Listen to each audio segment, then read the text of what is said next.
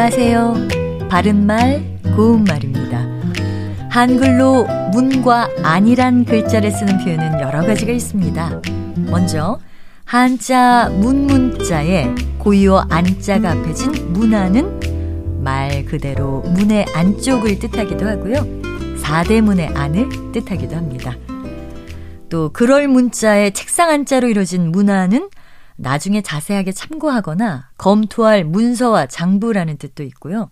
광고 문안이라든지 문안을 작성하다와 같이 문서나 문장의 초안이라는 뜻으로도 많이 사용합니다. 그리고 물을 문자에 편안한 안자로 이뤄진 문안은 우더른께 안부를 여줌 또는 그런 인사를 뜻하지요. 문안 편지라든지 문안 인사를 드리다와 같이 표현합니다. 이와 관련된 표현으로 세문안이란 말이 있는데요. 여기서 세는 해 세자를 쓰는 것인데 새해에 윗사람에게 안부 인사를 여쭙는 일 또는 그 안부 인사를 뜻해서 선생님께 세문안을 올리다라고 말할 수 있습니다.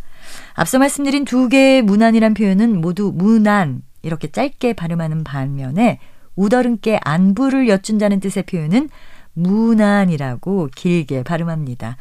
세문안과 같이 문안 안에 다른 말을 붙이는 경우에는 짧게 발음하는데요. 여기서 세는 길게 발음하는 한자기 때문에 세문안 이렇게 발음합니다. 바른말 고운말 아나운서 변희영이었습니다.